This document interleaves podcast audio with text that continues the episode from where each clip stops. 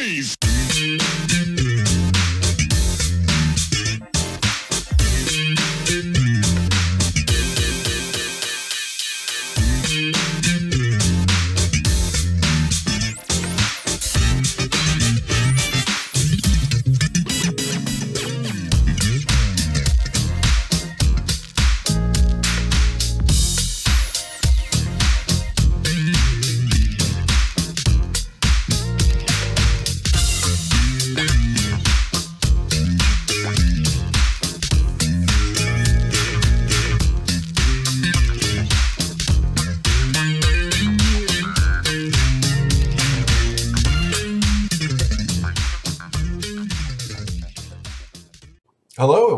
To another edition of Truth and Rhythm. Brought to you by FunkinStuff.net, this is the interview show that gets deep in the pocket with contemporary music's foremost masters of the groove. I am your host, Scott Dr. GX Goldfine, musicologist, creative arts journalist, and multimedia pro.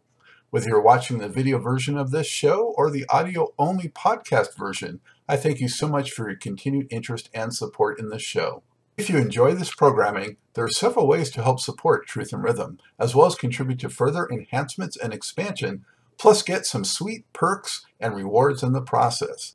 First, subscribe to the Funkin' Stuff channel on YouTube, which is where Truth and Rhythm lives, and be an advocate by spreading the word among fellow funk, jazz, and R&B music lovers. Second, join Truth and Rhythm's new membership program through Patreon, which features three tiers for truth believers, truth seekers, and truth crusaders. You can also submit a direct donation to the cause anytime at funkinstuff.net. At that site, which is loaded with awesome content, you can also purchase the book Everything's on the One, The First Guide of Funk. Shop for official Truth and Rhythm and Funkin' Stuff merchandise, and use the Amazon links for all of your online purchases, which allocates a percentage to this show. Sponsorship opportunities are available as well. Contact me directly at scottg at funkinstuff.net. For those of you who go the extra step in supporting the show, you have my heartfelt gratitude for allowing us to continue to shine the light on those special artists whose quest is to find truth in rhythm.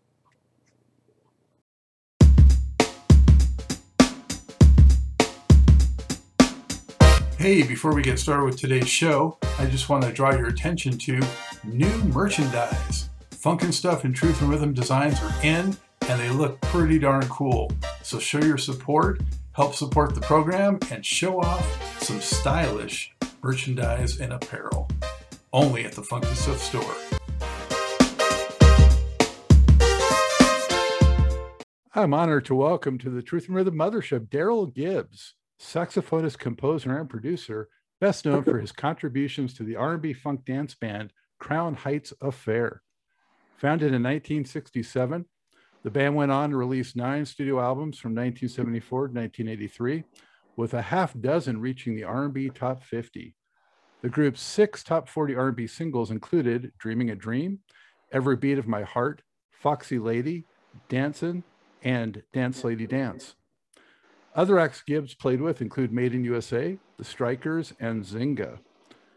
Daryl, thank you so much for joining me. How are you? Well, thank you. I'm feeling good. It's a good.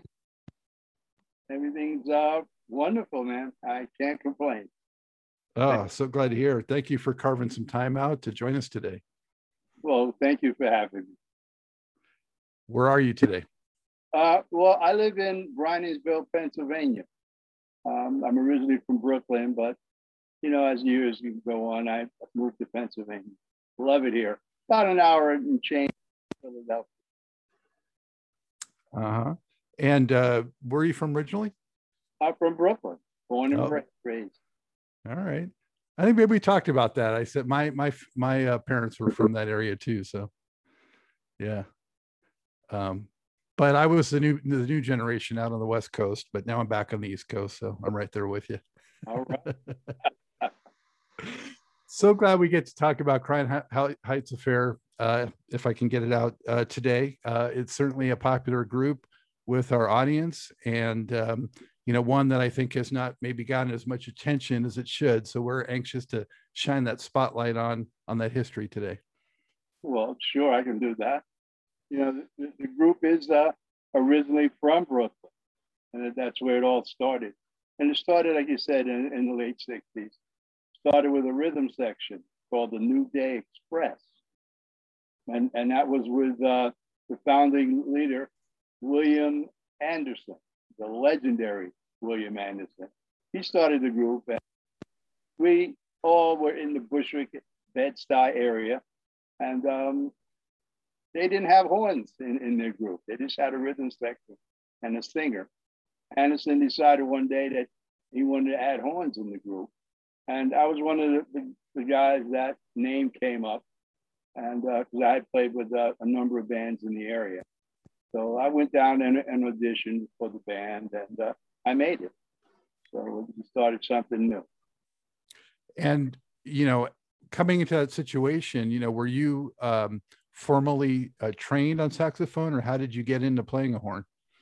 Well, well, I started originally as a violin player in junior high school. And uh, when I got into high school, I decided to switch over to sax because there was nobody knocking my door down for violin players. Most of my buddies played guitar, bass, uh, you know, uh, more macho instruments. so I switched over to sax and I, I learned sax. It was pretty easy because I already knew how to read music, playing violin and everything. So it was just a matter of me learning how to blow.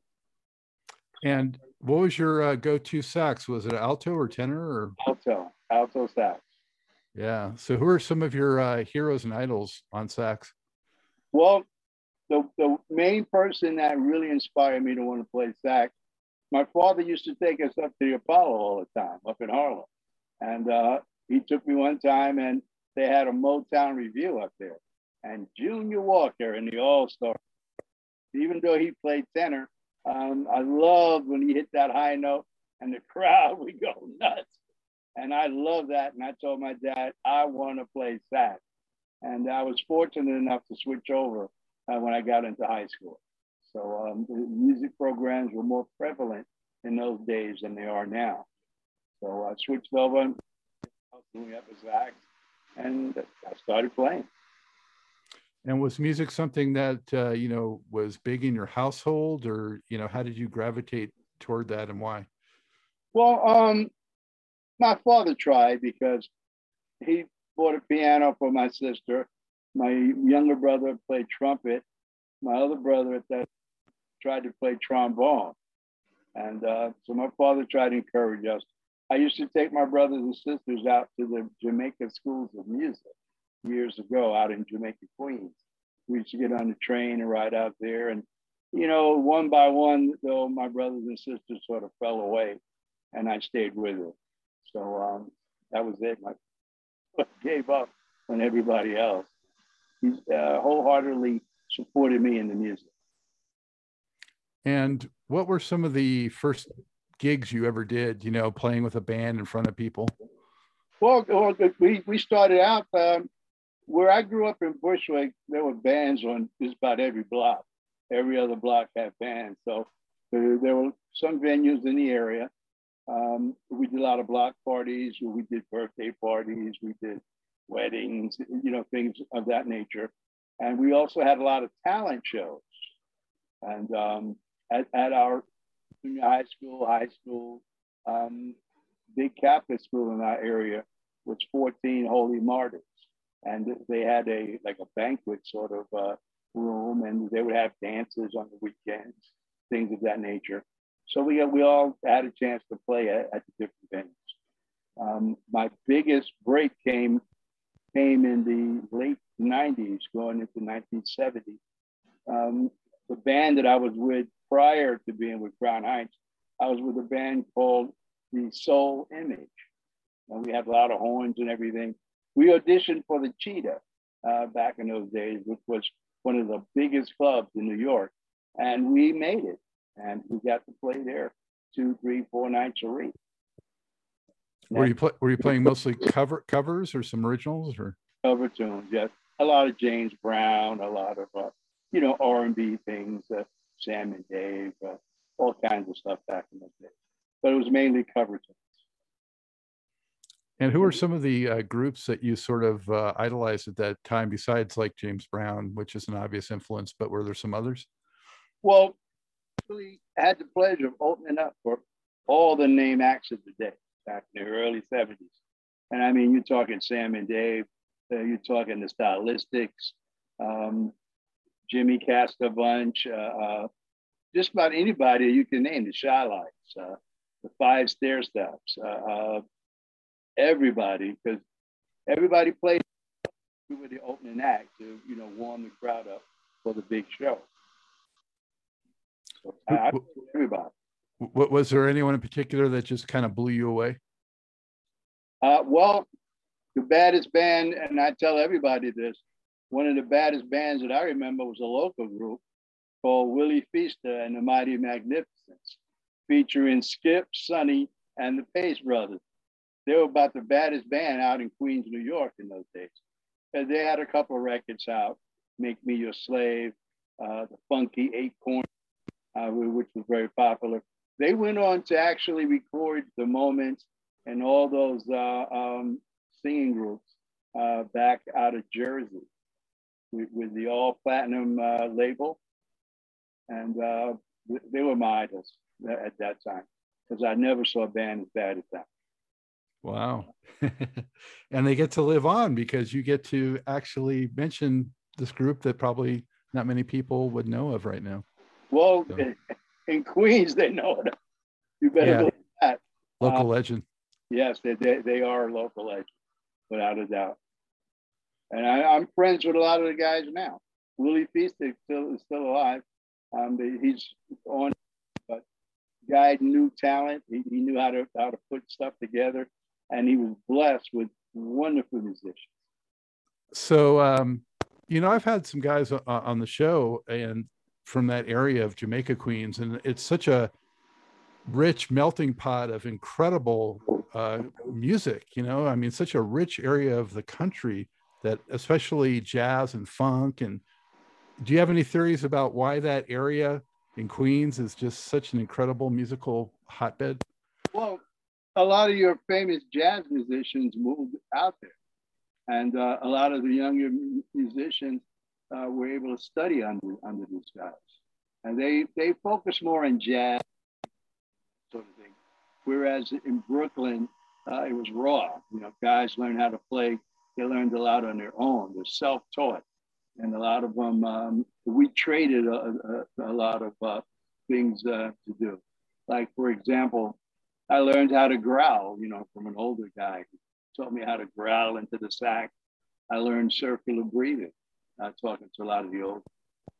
And um, I used to hang in Queens a little bit. I was scared to death because first thing they asked you was, who did you study with? I didn't, I didn't study with anybody. I, I, mean, I studied in school.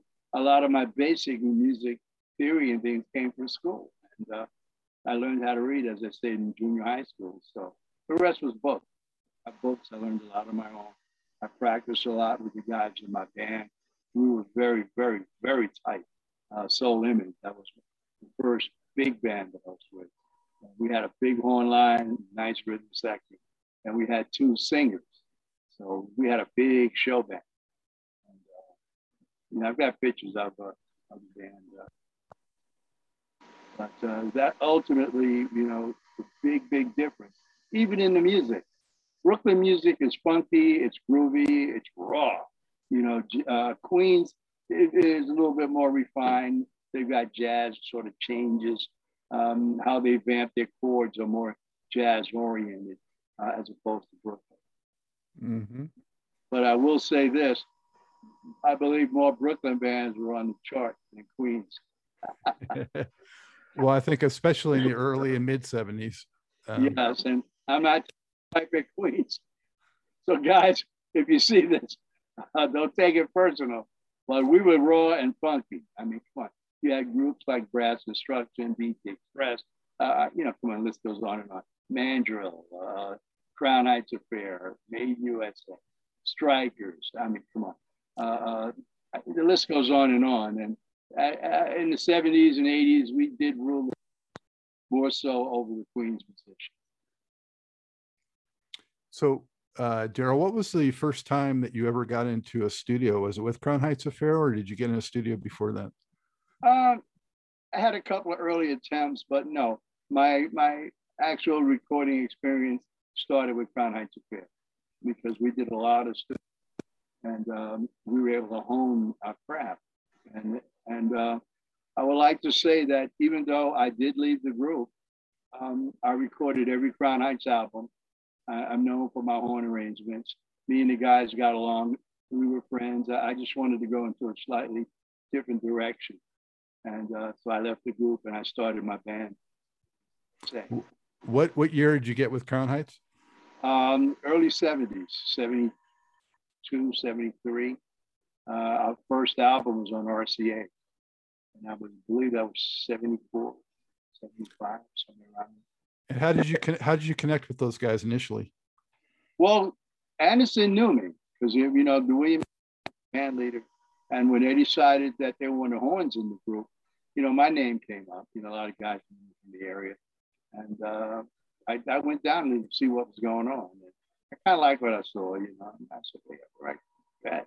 You know, at that point, my other group was sort of breaking up. So I said, "Well, let me go ahead and I like two of the guys, uh, particularly Anderson. Anderson's always been a hardworking guy and uh, you know very loyal. That, what was the uh, vision for the group at that point? You know, in the in the first album, and and you know, in terms of the sound and the presentation and the ambition and all that. Well, we actually wanted to do a little bit of everything. Uh, um, to me, um, my very very favorite Crown Heights album is the very first album on RCA, and, and I say that because it was a lot more versatile. I mean, we did country we, we did funk. We did stuff that, that was going to um, act, uh, emulate what everybody was about. Our original lead singer was Julius Dilligard. He also was one of the baddest trombone players. Now, I'm talking the original band, okay? Uh, Julius, uh, we had another guy, Stan Johnson, which was our original keyboard player. He was classically the, the, the guy played in church. He played organ uh, as well as piano. And, you know, he was very, very, very, very versatile. He actually brought the synthesizer into our music, and we have a little bit of that on the first album because synths were starting, you know, to come in there. Uh, we had Arnold Wilson on bass. Uh, he didn't start out as a great bass player because I remember uh, before when they were in rhythm section, I used to go to their rehearsals sometimes and I would tell them, hey man, when you gonna learn how to play bass? You know? And he said he never forgot that. Next time I saw him, he was one of the baddest guys in the neighborhood. Um, you lit a fire under him. Oh yes, Ray Rock, drummer. I'm, you know, I'm talking the original band. Uh, Ray Rock was 15, 16 years old, kicking the heck out of those drums. Uh, and of course, Anderson's always been a, a very competent guitar player. He did one of his baddest uh, rock guitar solos on the very first album. Um, uh, Bert Reid, who later went on to become a producer himself, played tenor. Uh, Bert was young too. He was 16 years old. Um, I had to go talk to his mother to, to allow him to come into the band years ago. He, he and I were in the same band, Soul Image when he was 15 years old. So, um, you know, there's a lot of history there. Um, and of course, the, the, the, band evolved, you know, brought in guys like Howie Young on keyboards, Phil Thomas on lead, lead vocals, and also Skip Boardley on lead vocals for Crown Heights. Now, I knew Skip Boardley from back in the Cheetah days. He, he was brought up to New York by Willie Feaster, the same guy Willie Feaster, the Mighty Magnificent. There he it is. The name then from Willie Feaster and the Mighty Magnificence to Willie Feaster and the Concrete Wall. Boardley was responsible for bringing Ajax, the trumpet player, from Delaware up to New York. I saw them the first night they set foot in New York City because they came to the Cheetah, and as I told you, my band was the house. So all of these eventually um, migrated to Crown Heights. And uh, the original sound of Crown Heights was four horns, not three. It was alto, tenor, trombone, and trumpet. But when you saw them on stage, there was only three horns. Uh, why the album sounds so different, the whole key, and, and I'm not bragging, but we had four horns, the alto and tenor, bone and trumpet is what gave Crown Heights their signature sound. And the sound of the horns actually started from the very first Crown Heights album on RCA. Um, I stumbled uh, across a, a, certain voicing and um, I just built on it. I built on it, built on it. And uh, evolved into Crown Heights horns now.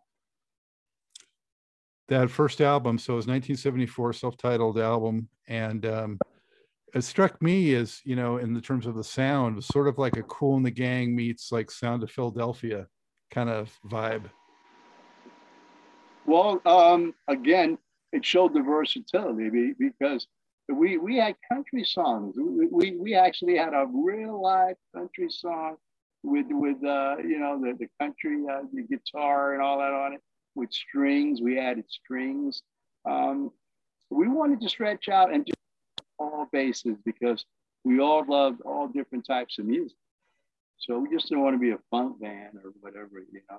And, and I think that really stands out for those of you that have never heard the very first Crown Heights album, look it up and you see what I'm talking about. And it, it was fun stuff. You could see where the band was eventually go on that first album. And uh, again, uh, we all sang. You know, we, we where we got our harmonies together and everything. And you know, we just wanted to do our thing. The musicianship is undeniable. I mean, it's such great, punchy, horn driven soul and all the other genres like you're mentioning. And um, how, you know, it didn't chart all that well compared to what would come next. You know, how did the group feel about the reception and how it went? Well, we were disappointed, of course. Uh, people that saw us live, man, I mean, um, the first time we went to the Apollo, we went there, we did this big, big show with the Commodores run the show. Commodores had that machine gun record out. They came in there thinking they were like really, really hot stuff. And uh, again, I'm not bragging, I'm just giving fact. We blew them off the stage. And um, to the point that there was a write up in the New York newspaper that talked about the righteous blast of horns from Crown Heights coming from the Apollo stage. And uh, we always did great at the Apollo. So, and, and, you know, if you know anything about New York, if you can't conquer the Apollo stage, forget New York City.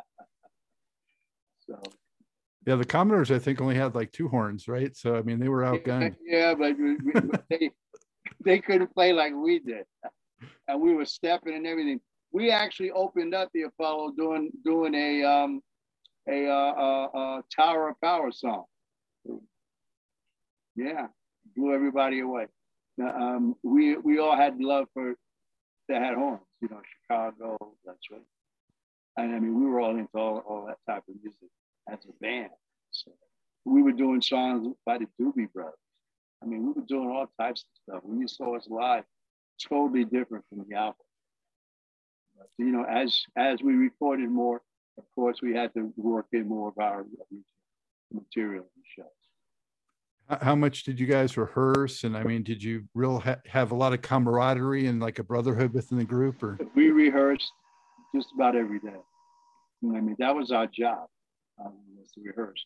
And I tell people today that's one thing that's lacking in, in those that call themselves bands today, they don't rehearse. And the, the more you do it, the better you're going to get. Come on. We love the re- re- rehearsal. We love it. We, we rehearse three, four times a week. Did and you guys do any chore- choreography or more just playing? Oh, so we did both. You kidding me? Yeah. We're known for the steps and everything, of course. We we we we were a show band. We, we gave you a show. We just didn't stand there and play. We step in and singing and putting the horns down, doing all kinds of stuff. So we, we were just having fun. And uh, you you could hear that in, in a, a lot of the, the music. You know, things, songs like "Do It the French Way." You know, we had a lot of fun with that. um, we learned a lot from our producers. Um, they weren't musician, musician type people, but what they did, they, they, sort of kept us grounded and, and um, brought a lot of things to us, like putting together arrangements, doing this two times, doing this four times, and stuff like that. Together, it was like a good working situation. Mm-hmm. And did you do some of the horn arrangements, or how did those come I, out? I did. I did just about all the horn. arrangements. That's what you know. Daryl Gibbs is known for. Um, That's crucial. You know, I think a lot of people underestimate or undercredit arranging. and what I didn't arrange, I, I would voice, you know, because I had the sound. I knew how to voice the horn because, as I said, that evolved from the very first album. And uh, it's very easy to do that same formula again and again uh, Crown Heights horns don't sound like anyone else. We, we had our own sound, just like Cool Gang had their sound. You know, Chicago had their sound. Crown Heights has an undeniable Brooklyn sound, no doubt about it. The next record, Dreaming a Dream, would be the biggest hit in terms of chart success and probably airplay too. What do you think was uh, different, you know, that helped that be so successful? Well, first of all, that song, we worked on that song and changed that song around so many times, it got to me personally. Okay. we got tired of that. We, we we would go in and do different versions, different versions. Uh, but again, um, when you work on something hard and long and consistent, it's got to come out good. Um, we were very thrilled with that. Um, our first record did pretty locally, Super Rod, you know, which was our very first single. And it did great, like in the tri state area and stuff like that. It, it got us a lot of work, but Dreaming a Dream took it into the stratosphere. Uh, got, got us in dance charts, disco charts, all that stuff. And um, a lot of people say to them, that's their favorite Crown Heights song. And the, the record actually had two versions with vocals and without. And, um, you know, you guys started doing TV appearances and how did it like change your life? Um, of course, it did change. Uh, um, we were no longer can be hidden. you walk down the street, hey, the guys are Crown Heights. And it was very, very for all the guys. And even after I left the group, I, you know, I, I was a staunch supporter. And as I said, I recorded every Crown Heights album. So um, even though my picture disappeared from off the front of the cover, um, my name um, appeared in credits uh, in, in the album, and that led me to get other production things, other arrangement work, and uh, which led to where to where I am now. I want to mention on that record, though, some of the other tracks that I really liked too were um, I Am Me um, and uh, Every Beat of My Heart. Um, well, actually, that was a single too, but Foxy is on that record also. Um, but I Am Me, that's, you know, got some funk intensity to it. Well, that was written by Bert Reid, who later went on to do uh, Morgan. He did the Jamaica Girls. He did the. He even had singles on himself, and um, I was very, very, very, very proud of Bert. I known Bert since he was 15 years old, and I had to actually sit and talk to his mother in, in the kitchen to for, for her to allow him to join the band. You know, and this was pre Crown Heights, but you know, um, and now for him to evolve into a hot producer, songwriter. Um, Bert wrote that I Am Me, so he has a very, very good. That's one thing. The, the, longer you do albums, everybody gets a shot read, produce, you know. Did, did the group feel pressure after that to come back and match that success? Um, not really. No, no. We just did what we do. I mean, that, that, that's it. A musician makes music, and that's what we did. No, we didn't really, really feel any pressure. Uh, after dreaming the dream, things started rolling right along. You know, after that, so you know, and then every beat in my heart was a was a big hit to it. So uh, yeah. No.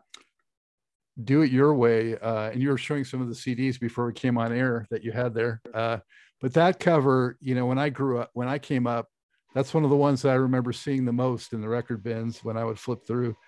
Uh, I, maybe it stood out more to me because of what the cover is, but uh, but another solid record. I mean, dancing um, is sort of like Kool and the Gang meets like Shaft kind of vibe. Yes. You know, uh, and um, music is the world. I, I can hear like a. Well, I wrote music is the world. Yeah, I can feel like you know that definitely shares the kind of regional flavor of like brass construction type of thing too. You know, I feel that. That record was was really solidified the sound of Crown Heights horns. That's when I discovered the voicing, uh, um, you know, recipe, you know, and I started using that same type of voicing on all the other songs. Uh, things like Dream World. That's one of my favorite songs. Didn't get a lot of play, uh, but uh, when you listen to the sound of the horns on that, wow, uh, Music of the World started that whole really Crown Heights sound. Yeah, and so for viewers, uh, know Dream World's on the next record, which uh, is the title track, um, 78. Another eye-catching cover, uh, that one was.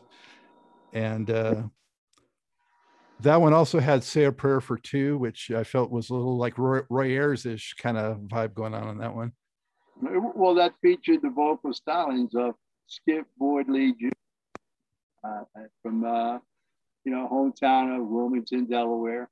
Him and Ajax were very good friends. Uh, James Ajax Baynard, uh, trumpet player. They both came to New York together, and um, Skip had got Ajax into Willie Feaster's band. Ajax got Skip into Crown Heights. And uh, incidentally, I was the one that brought Ajax into the picture with Crown Heights because I knew Ajax you know, for years, and we needed a trumpet player. Um, our original trumpet player was Tyrone Cox, and he still do records and and uh, gigs with uh, Crown Heights to this day. And uh, Tyrone and I go way, way, way back. And, uh, he started out. He was a trumpet player on the very first single that Crown Heights did at that at that point was the group going out you know like on funk fests or more like their own uh you know what type of shows and tours were they doing? Um well it, it, as always we started out you know locally and everything but after dreaming a dream man, come on. The group was on american bandstand I mean, you know tv shows uh overseas. Uh the group went to africa i mean france i mean you know uh, everything just took off just like a rocket, you know. And uh, that's what a hit record does. And that's what uh, a well uh, well-oiled machine. Um, live Crown was, you know, a good group, very entertaining. Uh, step in, singing, playing horns, you know. When when we had added two vocalists, we had two of the baddest lead vocalists around between uh, Phil Thomas and Skip Boardley Jr. Uh, I'm still working with Skip Boardley Jr. right now. We, so uh, it's a long, long friendship, and I'm still very close with uh, William Anderson. Um, well, I guess we'll get to that at some point, but yeah, we, as we go down. But uh, me and Anderson are still very good friends today. Outstanding. Um, so you talked about kind of blowing the commoners off the stage earlier on, but as the later 70s came on, uh, and, and, you maybe we're doing some shows, I'm guessing with like brass constructions or Con Funk Shuns or cameo and people like that. Uh, was there anybody that impressed you? Is there any like rivalry that developed or? No, not really. I mean, we weren't that, that much into rivalries. I mean, yeah, guys from Brooklyn, we all hang out. I mean, you know, we're, I'm, I'm good friends from Brass Construction to this day. Um, again, I guess we'll get to that at some point. But the saxophone player did a solo on, on one of my current projects. that I have now. Uh, but uh, nah, it wasn't so much about that. We just did our thing, man. It was a camaraderie sort of thing. No real rivalry. Uh, I will admit that at, at some point, Kool and the Gang didn't like to go on, on, on stage with groups like Crown Heights and stuff like that. Uh, but um, yeah, I won't talk much about that. Um, we just we just had fun. Did uh, you go on Soul Train? Was that one of the shows? Yeah, Soul Train. How, how was that for you? Was that was that a thrill? Crown Heights was, was great. Uh, unfortunately, I had left the band by then. Oh. But I had left the band by then, but I was working with them in the studio, and, and the studio is where it all, all starts. But no, I felt very, very proud. And even shows um, because they had trimmed the group down to three horns. Crown Heights in the studio was four, uh, and that, that, gave them a big advantage uh, studio-wise. And of course, studio and live are two different things. Uh, even though you try to emulate that live, but uh, studio from my studio is kind of hard to really replicate what you do in the studio. Guys did very well, and uh, I'm proud of each and every one. And uh, I do like to add that uh, currently Crown Heights uh, horn line, they've all, you know, passed on. Um, James Ajax, and he's passed. Bert Reid has passed. And Raymond Reid, the trombone player, he's gone now as well.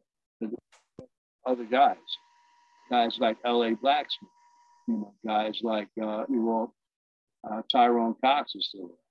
Um, guys like uh, Vernon Jeffrey Smith, tenor player he recorded a lot with Crown Heights in, in the past too. Him and I both uh, did recording with Crown Heights. So, um, you know, now um, guys are currently working on a new song right now. Um, we did a song about a year and a half ago called Mary Mary. And, uh, I helped uh, uh, co I also did the horn arrangements on that, me and Tyrone Cox. So, um, Crown Heights spirit is alive even today. So you continued uh, to work with them in the studio when they did Sure Shot and into those. I played on every Crown Heights album in existence. Well, that album, um, I'm going to mention all the albums because viewers, uh, you know, are fans of these things, and there's some great music on them. But uh, definitely uh, became more synthesizer based, yes. I would say, with that one. But well, uh, yeah, what that's when Howie Young came in and Howie was doing a lot of synthesizer, a lot of, uh, you know, bass synthesizer stuff, strings, you know. Yeah, a lot of that I have to attribute to Howie Young. Um, sure Shot, the title track, um, to me, it was sort of like a heat wave-ish kind of vibe. You know, I felt like on, on that track, which is not a bad thing. So, well, anything that is reminiscent of something hot, it's hot. So, you know, uh, we were versatile enough. I mean, we could uh, uh, emulate other other other people, other sounds. I mean, you get that way doing top forty for years and years. You know, you you you want to sound as close as you can to the record live, and I guess uh, a lot of that stuff did spill over into our studio uh, productions as well. Um, and actually, there's a rap too uh, on that record. First uh, sign of rap with uh, Crown Heights Affair. Well, think positive. That goes even before that. Think positive, and that was uh, our um, a row manager. Well, he was row manager in those days before he became manager. Donnie Linton. That was his brother. He brought his brother in the rap on Think Positive. And, um, you know, and then the guys we all got into, we had a great time with that song, Think Positive. So, yeah, we acknowledge rap as well. We were in the rap group. Yeah, it became a little more prominent as time went on. Think Positive uh, actually had a picture of all the guys on the cover, which was unusual. Um, and uh, that record was more conventional, more vocal oriented uh, album and and it was gimmicky too. But then do it the French way was gimmicky as well. Do it the French way. I used to like that song as well. Uh, we used to laugh every time. Do you remember the track I Got Something For You? Oh, yes. That's very, I feel like a Rick James kind of influence on that one. Well, music changes. I mean, you struck gold. Uh, I had, had like a gap band, people say, like a gap band sort of feel, struck gold, all that. Yeah, we like to show people that we can do any type of music. And uh, Crown Heights was that type of group that we can emulate funk, we can em- emulate little jazz. Well, we're not a lot of jazz, but R&B. Well, yeah, I mean, the sound was definitely changing with the times. I felt like a definite Solar Records kind of vibe influence with like Lakeside and Whispers and all that kind of stuff that was happening at the time. Uh, that Crown Heights was trying to keep up with that, I guess. Well, you know, music does does change, and you know, if you want to stay out there, you, you got to try to change a little bit with it.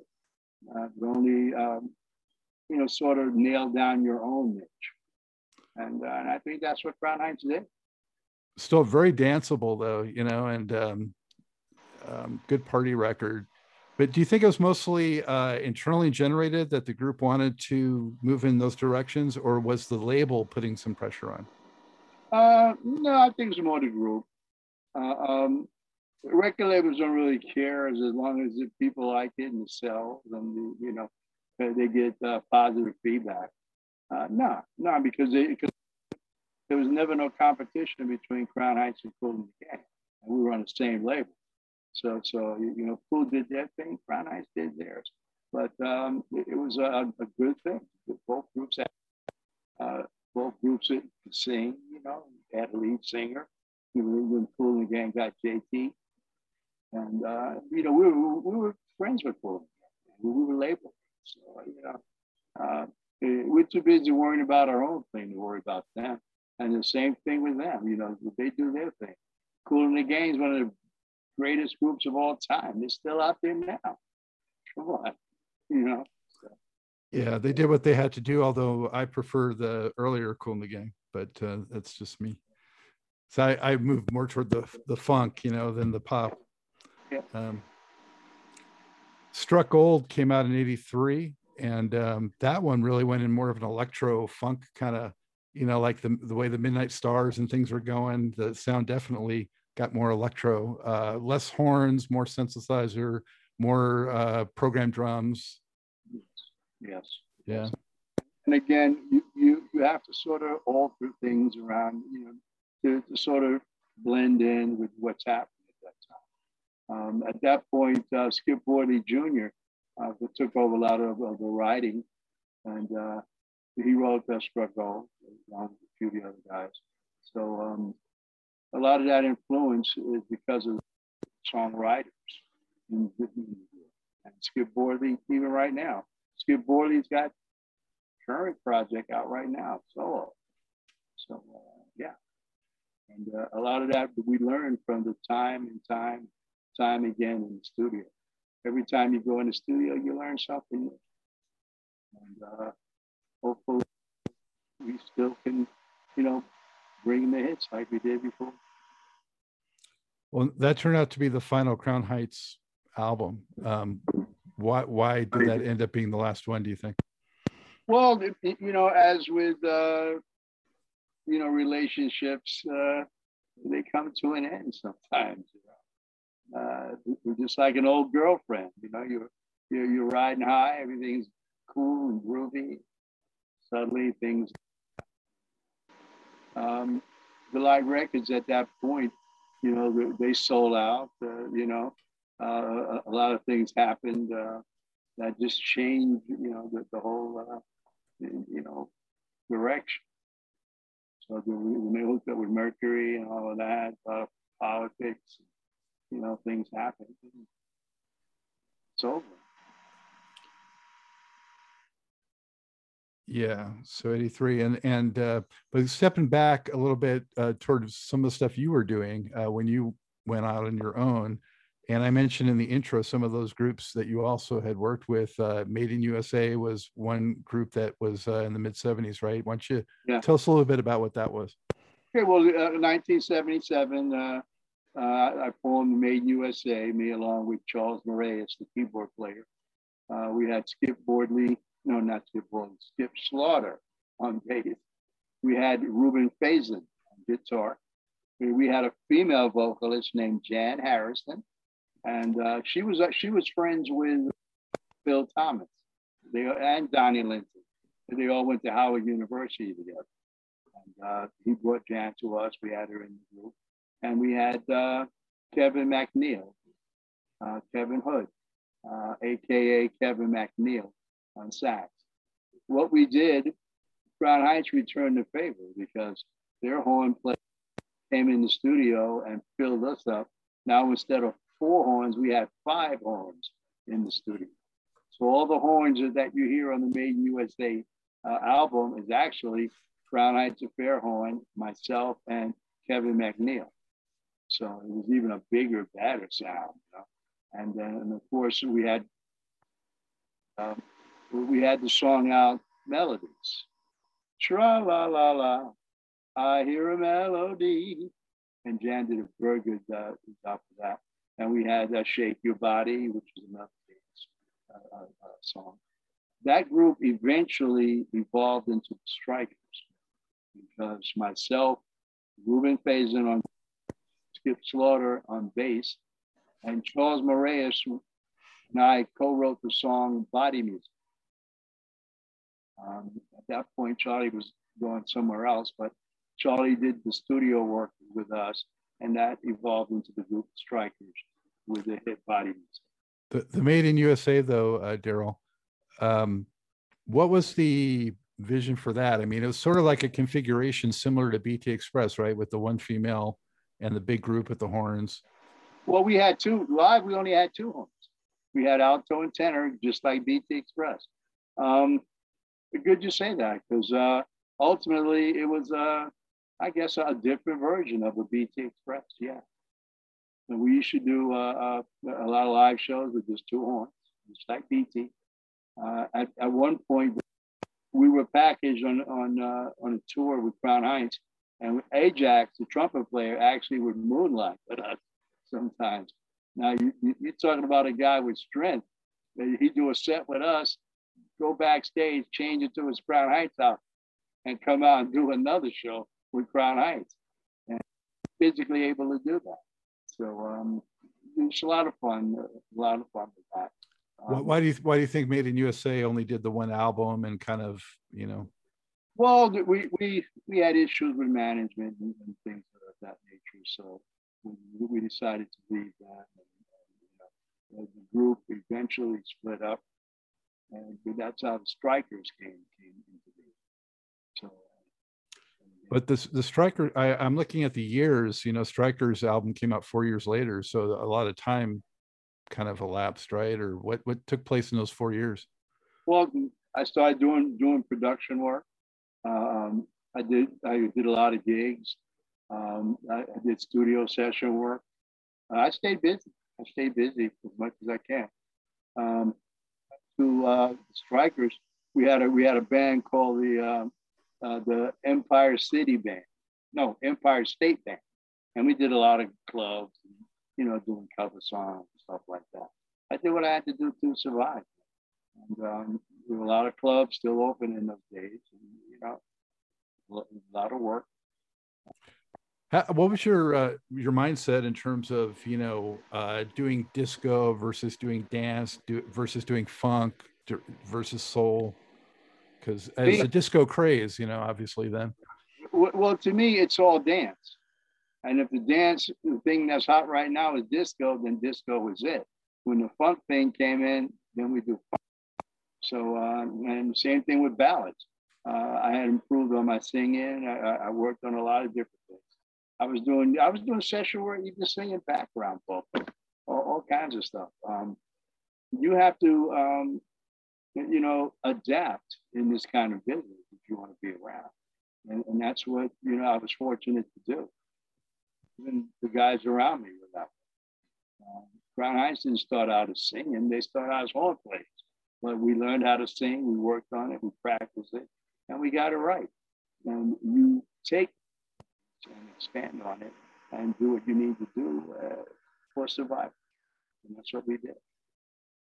And that's what I did. I was very, very fortunate with body music that came out, and I got to do the album. So I got to, to produce the album. That later opened more doors.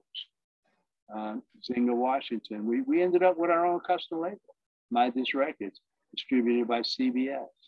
And that was good. That was a nice piece of change in our pockets. And also, life got a lot better in those days. And, uh, the Strikers only ended up doing the one album, also though. Um, yeah, what happened? Prelude Records ended up selling out to Unidisc up in Canada. I guess Marvin Schlachter at that point decided he didn't want to be in the business anymore, and he, he had all the dance hits. All of them came from Prelude. That whole Prelude thing. Um, just because that, that puts me down in dance music history. Uh, you know, I, I was uh, elected into the Legends of Vinyl Artists Hall of Fame, and that's you know built up by all the you know all the DJs and all you know. And I was very very you know thrilled about that. The induction structure. I was uh, personally inducted for all Crown Heights Made USA and the Strikers. Very humbling congratulations on that. I mean, it was really strong dance music, the Strikers for sure. Well, it still happens. I redid. Uh, I have a current remake, a house music version of Body Music out right now uh, by the Bushwick Alliance. Body Music, yeah. It's, it's more like a, a, club house version, and it's with a female, uh, Miss Laurie West, is singing on it, and uh, doing body music with a girl, we gives you a totally different uh, play. And currently, right now, what I'm doing now, you can see the hat. I'm I'm vice president of Treasure Rock Records. It's a, a label that myself and Neville McLaughlin, aka Tony Mack, we started uh, out of Philadelphia, and we we have a current single, um, an inspirational single by Mack and Gibbs. Uh, it's called By Your Side. And, um, that just came out. Uh, we, we have the video up on YouTube, Mack and Gibbs By Your Side. And we also have the um, hip hop legend, Sherry Sherry, that record on her. Uh, that's currently out now. Um, Treasure Ross Records, we did do a project on Crown Heights Affair. Mary Mary. That's also all too on Spotify. So uh, check it out. And, um, Is there a web website for the label as well, or just uh, go to uh, the yeah, streaming services? Yeah, yes, we, we have a playlist um, on YouTube, the Treasure Ross Records playlist. It's got all the artists on it, and uh, check it out. And uh, TreasureRocksRecords.com is, is the website. And of course, I've got uh, four different Facebook pages. Daryl Gibbs, Daryl Olio Gibbs, my nickname for back in the early part of my career. They called me Olio. You know, um, started out as a joke because James Brown had Maceo, and someone you could be Olio, and everybody. Yeah. So I just let it stay. But we also have a um, a group page called Rocks the Beat, R O X X, the beat, and the, the official fan page for Daryl That's also up on Facebook. And, uh, I talk about everybody, Crown Heights, uh, you know, it's everybody I'm involved with and that are out there. Well, it's great that you're keeping that alive. And isn't it interesting, Daryl, how cyclical the music is in a way, and that you know there was disco then, then it was became like club music, then house, electronic dance music, you know, but it's really all about making bodies move, you know, and have a good time. Well, that, that's one thing that we tried to do with Crown Heights Affair, and I still try to do today dance music. I mean, people, you know, want to get up on that floor and themselves and give them something to dance to. I mean, if you do dance music, that's safe. It's safe and, and it's it's worldwide and and you know like you said it morphs disco became house i mean you know i mean now the, the funk is the funk wave movement. That's what I call it, the movement. And funk is going to be around, no doubt. And uh, you know, people there's still people our age, people even younger, uh, that are now exposed to funk and even disco, and and they like it. So um, keep making the people dance. That's my number one uh, goal in life. I've always done dance music. I've never made a dime playing jazz. Not me. So, Crown just beyond dreaming a dream and the group, uh, um, you know, what we accomplished as a band. Uh, a lot of Crown Heights evolved into production and uh, spreading out with other artists. People like Empress, Dying to Be Dancing, another Crown Heights project. And I, because you know the guys involved in the production were all Crown Heights people. Ray Rock, who did stuff, he had the project Rocket, who the, the drummer for Crown Heights. Uh, uh, Phil That stuff. Skip Boardley Jr. right now has uh, uh, solo projects out right now that's very, very good. Daryl, what are you most proud of in your music career? Um, I would say, first of all, to still be able to do it today and to still have love and respect for it. And um, a lot of people have come to me and said how, you know, I've touched their spirit, you know, they love my music. And, you know, you, you, can't pay for that. And um, to be able to pass it on, you know, after all these years. I started when I was 16 years old, a teenager. Uh, needless to say, I'm a little older than being a teenager today, but I still have the love for it. I enjoy what I do, and I'm still having fun. Um, my granddaughter called me two weeks ago when we released our by your side by Mack and Gibbs. She called me about eight o'clock on Sunday morning and said, Grandpa, I just saw your song on YouTube and I love it. And she's like in her 20s. And I'm like, wow, you know, I wasn't expecting that. And, you know, to be able to you know, give and give and give, it's, it's wonderful. And um, I just want to be remembered by that guy who just loved the music. Um, I respect those who do it because it's not easy, but the rewards are endless. Hey, Daryl, thank you so much for sharing all those stories, of history, and uh, for all the great music too.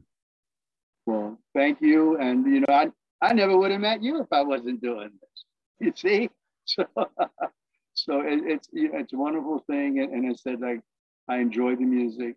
I enjoy my favorite part about doing this is meeting other people and having the opportunity to work with other artists, other musicians, uh, you know, to share ideas because that keeps me fresh and it keeps me going. So I just want to thank all those out there uh, who consider me friend or, or who know me or, or, you know, the fans out there who have supported me all these years. I want to say thank you, thank you, thank you. God bless each and every one. Well, thank you. I hope you enjoyed this episode of Truth in Rhythm. A big thank you goes out to our guest as well as to you, the viewer and listener. Also, much gratitude to Pleasure for supplying the show's funky opening and closing music. As a reminder, you can always access the complete list of linked shows by episode at funknstuff.net. I urge you to support this program and receive the extra benefits along with that by subscribing to the Funk and Stuff channel on YouTube and sharing it with funk, R&B, and jazz lovers, joining Truth in Rhythm's membership program at Patreon, submitting a donation at funknstuff.net, buying Everything is on the One, the first guide to funk book at Amazon, shopping at the Funky Things store for cool merchandise at funknstuff.net, and linking through funknstuff.net for all of your Amazon purchases. In addition, if you're an artist or anyone seeking proven, results oriented professional marketing, PR, writing, or editing consultation or production, check out the media services section at funknstuff.net. Also, I encourage you to drop me a line at scottg at funknstuff.net. I love the feedback, suggestions, guest requests, appearance and sponsorship inquiries, and just talking about my favorite subject, groove based music. For now, and as always, this is Scott Dr. GX Goldfine saying, keep on Keep on vibing to the rhythm of the one.